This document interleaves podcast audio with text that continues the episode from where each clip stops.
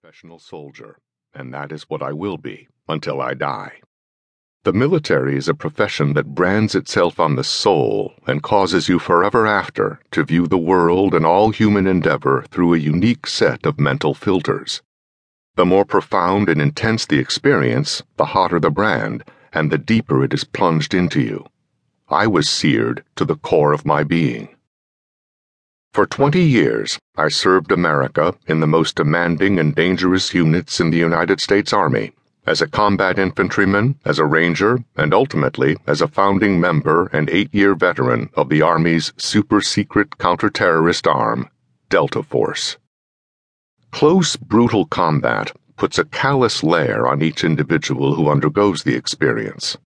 With some men, their souls become trapped inside those accrued layers, and they stay tightly bound up within themselves, unable or unwilling to reach outside that hard, protective shell. For others, the effect is just the opposite. That coating becomes like a looking glass, highlighting and magnifying the things that are really important in life. Every sensation becomes precious and delicious, even the painful ones. Sometimes, especially the painful ones I feel that's what my experiences have done for me. I hate the destructiveness and waste of warfare, but I love the sensation of it. In combat, mankind is seen in absolutes, at his very best or his very worst. There are no in betweens. No one has a place to hide. War has also taught me that each one of us contains every ingredient of the human recipe. By varying measure, we are all cowards and brave men, thieves and honest men, selfish and selfless men, malingerers and champions, weasels and lions. The only question is how much of each attribute we allow, or force, to dominate our being. In combat, there are no winners. The victors just happen to lose less than the vanquished. One side may impose its will on the other but there is nothing noble or virtuous about the process. People are killed and maimed, homes and communities are destroyed, lives are shattered, families are broken apart and scattered to the wind, and just a few years later, we can barely remember why. Above my desk is a picture taken in 1982 of B Squadron, my old Delta unit. It is one of the very few group photos ever taken within our organization. It shows a group of hardened Special Operations combat veterans.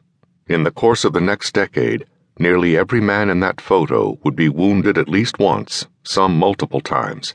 Many were maimed or crippled for life. A number would be killed in action.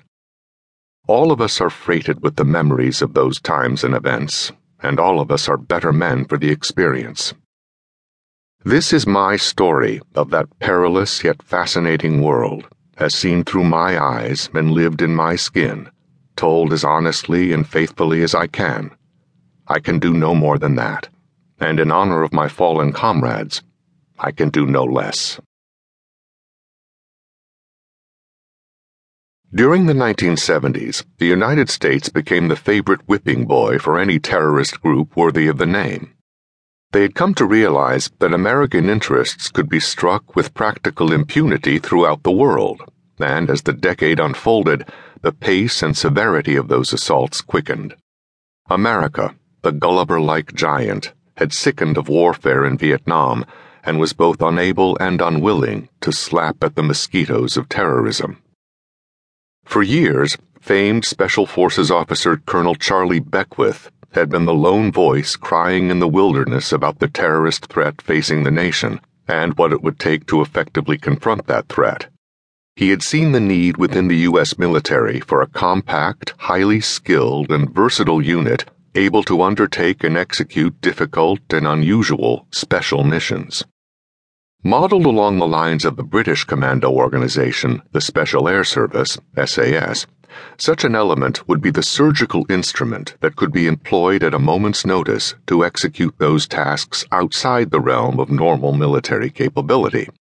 It was Charlie's tenacity that finally won the day and set the wheels in motion that would ultimately bring such a unit into existence. But creating that organization and bringing it to life within the hidebound hierarchy of the Army was a task not dissimilar to electing a pope. As a rule,